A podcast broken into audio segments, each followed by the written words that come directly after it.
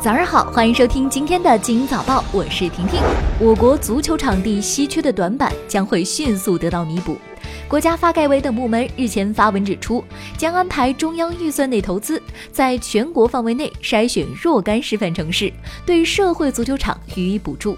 中央预算内投资采取定额补助。对新建十一人制标准足球场，每个球场补助两百万元；对新建五人制、七人制、八人制足球场，每个球场补助不超过一百万元。鼓励各地通过财政资金、体育彩票公益金、开发性金融等多种资金渠道，对足球场建设予以配套补助。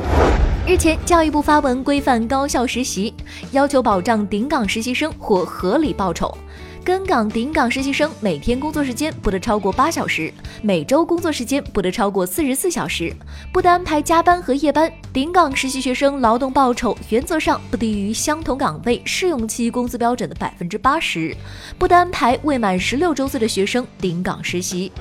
明年四月以后，日本对中国游客开启网上签证，你期待吗？日本外相香河野太郎日前表示，日本外务省将从本月三十号起，对部分单次赴日的中国旅游团体游客签证开启网上申请模式，网签对象为单次赴日旅游且在日本停留时间不超过十五天的团体游客。明年四月起，以观光为目的的单次入境签证的中国游客将废除粘贴在护照上的签证贴纸，全部引进电子签证。你心动了吗？为了应对气候危机，埃塞俄比亚全国人民日前在十二小时内种植了三点五亿棵树，超过印度，打破了世界纪录。这波植树热潮是该国总理为应对气候变化危机发起的绿色遗产造林计划的一部分。瑞士苏黎世联邦理工学院的一项研究预计，恢复全球被毁的森林可以减少三分之二因人类活动产生的温室气体。支付宝调整花呗还款日，可以自己设置时间。支付宝昨天宣布，签约满一年的用户通过系统评估之后，可以进入花呗我的还款日设置，选择每月十五号或者是二十号进行还款，出账日期也会相应的调整到每月五号或者是十号。虽然花呗并不能不还，但是延后六天或者是十一天的时间，对于很多用户来说还是能帮上大忙的。比如发工资日期在十五号的用户，所以你设置了吗？圆明园今天要出荷花冰淇淋了。前段时间因为百年古莲复活开花，圆明园的荷花成为了大热门。圆明园与荷花的缘分还将再进一步，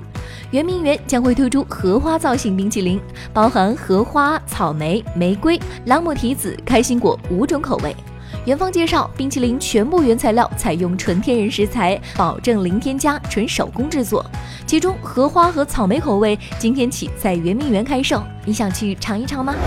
哪吒成为国产动画电影票房新冠军。根据猫眼数据，截至昨天十六点十一分五十四秒，《哪吒之魔童降世》在上映第五天时，综合票房突破了十亿大关。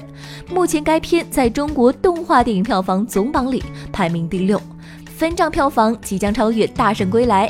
目前该片已经刷新动画电影内地首日单日、首周单周多项票房纪录。口碑方面呢，豆瓣八点七分，猫眼九点七分，淘票票九点六分，分还是不低哈。所以你看过这部电影了吗？今天的精英早报就到这里，祝你度过美好的一天，明早见喽。